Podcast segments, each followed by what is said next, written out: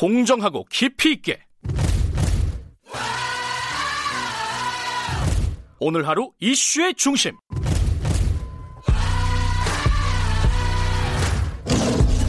김경래의 최강 시사.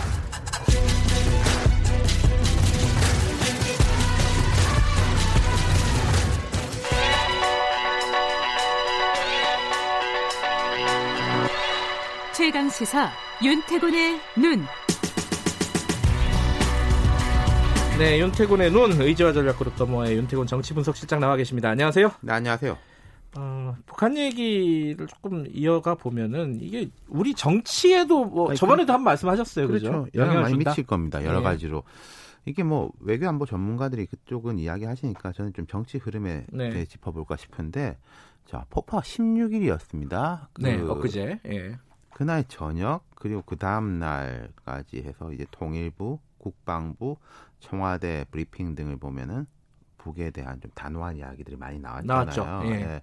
그리고 뭐 문 대통령도 외교안보 원로들 오찬에서 뭐 이건 전해져 나오는 건데 국민들이 굉장히 실망하셨을 것.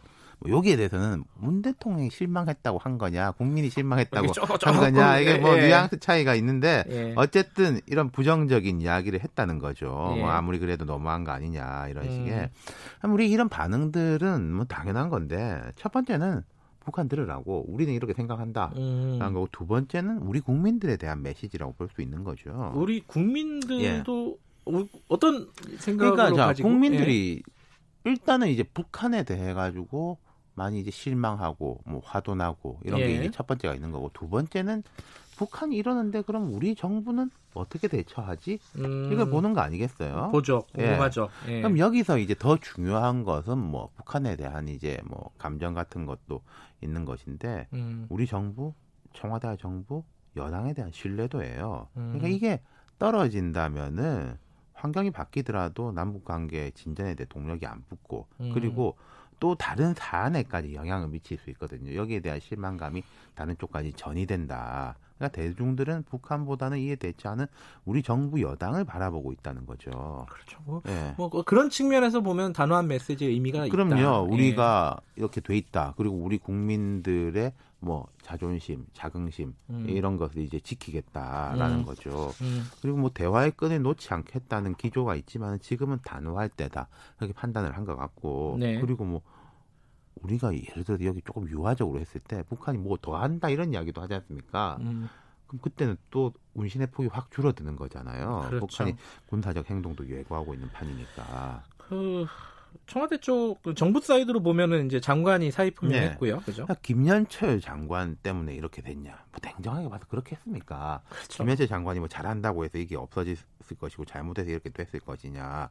하지만 사의를 표명했고 수리되지 않을까 싶다. 음. 지금 분위기가. 근데 이게 뭐 두 가지 기류가 있어요. 이런 총괄적인 책임이다라는 게 있고 또 여권 일각에서는 좀 김 장관이 좀 일을 좀 적극적으로 했었으면 음. 남북 관계에 있어가지고 조금 더 추진력 있게 했었으면 이까지 왔겠냐. 정세현 전. 장관 같은 분이 예. 그런 얘기 많이 하시죠. 그러니까 이제 예. 후임자에 대한 하마평이 나오는 고 있는데 첫 번째 이게 정치인이 들어가야 된다 이런 분위기인 것 같아요. 그렇더라고요. 현 정부 들어와가지고 조명균 전 장관, 김현철 장관 이렇게 두 사람인데 조명균 전 장관은 원래 이제 통일부 관료 출신인 것이고 음. 김현철 전 김현철 현 장관은 학자 출신인데 좀 정치인이 들어가서 좀 음. 과단성 있게 틀어주고 두 명 이름 나오고 예. 있죠 지금. 예, 두 사람이 이제 이인영, 임종석 두 음. 사람이죠.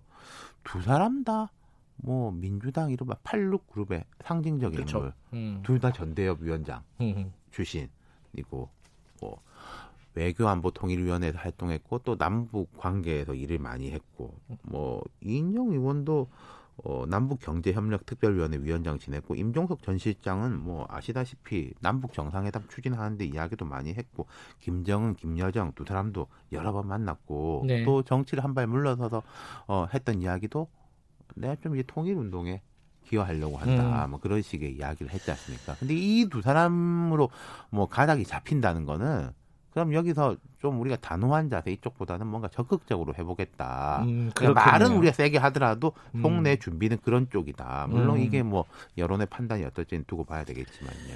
지금 원구성으로 국회가 지금 약간 스톱돼 있는 상황이잖아요. 네, 그러니까요. 예, 자, 그 국회 상황은 예. 지난 15일에 통합당 없이 법사위 등 6개 상임위원장을 선출했습니다.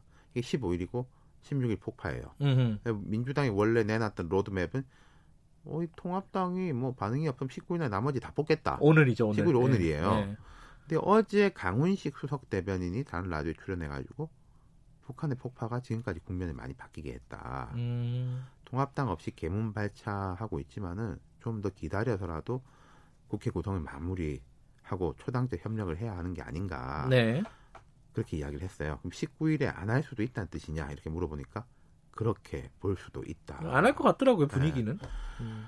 그러니까 지금 뭐 말하자면 북한에 대해서는 이렇게 당하는데 그럼 야당은 뭐 뿌리치고 혼자 다 하냐 이런 프레임이 걸릴 음. 수 있다라는 거죠. 음. 여권 입장에서는 그게 우려되지 않을 수가 없고 모양새가 되게 안 좋을 것이고 야당은 어떻습니까? 자. 통합당도 이런 안보 상황인데 우리가 보수 정당인데 국회에 돌아가 가지고 뭐 할 말 해야 되는 거 아니냐. 음, 최소한 뭐 이제 관련 상임이라도 열어야 되는 거 아니냐 이런 이야기들이 나오고는 있어요. 그 말이 틀린 말도 아닌 것이고. 네.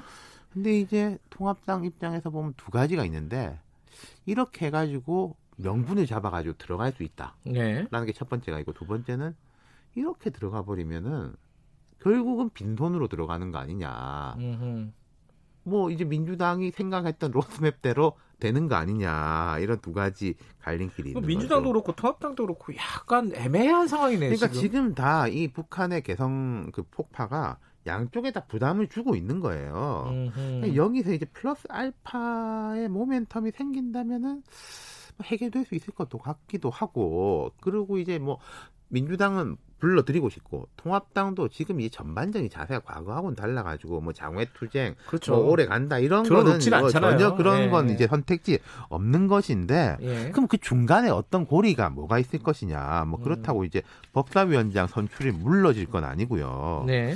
주말 동안에 물 밑에서 뭐가 대화가 진행이 되지 않을까 이게 뭐 제 예측 반 기대 반인데 다음 주에는 상황이 지금보다는 조금 달라질 것 같아요. 대화의 물꼬가 어, 여야 사이에 좀 트이지 않을까. 최악인 건요. 네. 북한이 뭔가 더 강한 걸 해가지고 어쩔 수 없이 다 모이는 겁니다. 음. 우리가 선도적으로 모이지 못하고. 예. 약간 소강 상태인데 그것도 좀 우려되는 부분이긴 합니다. 그렇죠. 네. 여기까지 듣겠습니다. 고맙습니다. 감사합니다. 의제와 전략그룹 더모아의 윤태곤 정치 분석실장이었습니다. 김경래 최강시사 2부는 여기까지 하겠습니다. 3부에서는요. 코로나19 언택트 시대 노동의 그늘 어, 연속 기획을 하고 보내드리고 있는데 오늘 마지막 시간입니다. 고용노동부 이재갑 장관 모셔서 직접 현장의 목소리 좀 전달하고 대답도 들어보겠습니다. 일부 지역국에서는 해당 지역 방송 보내드립니다.